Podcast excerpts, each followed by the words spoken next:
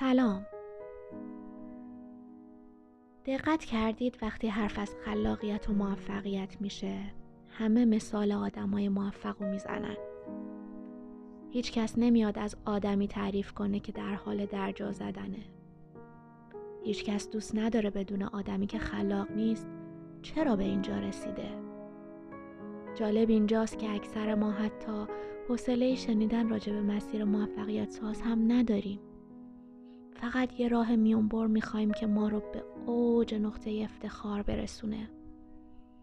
ولی وقتی اون مسیر میونبر رو میریم میبینیم که نه، از این خبرها نیست. انگار اون مسیری که میگفتن موفقیتش قطعیه برای من جواب نمیده. ولی چرا؟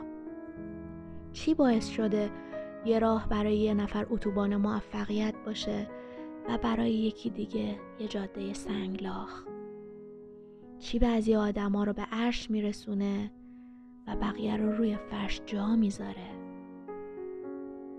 اینجا قرار نیست از آدم های موفق و خلاق حرف بزنم. اینجا قرار نیست حرف های تکراری و جمله های امید بخش بگم. اینجا قرار همه چیز برعکس باشه.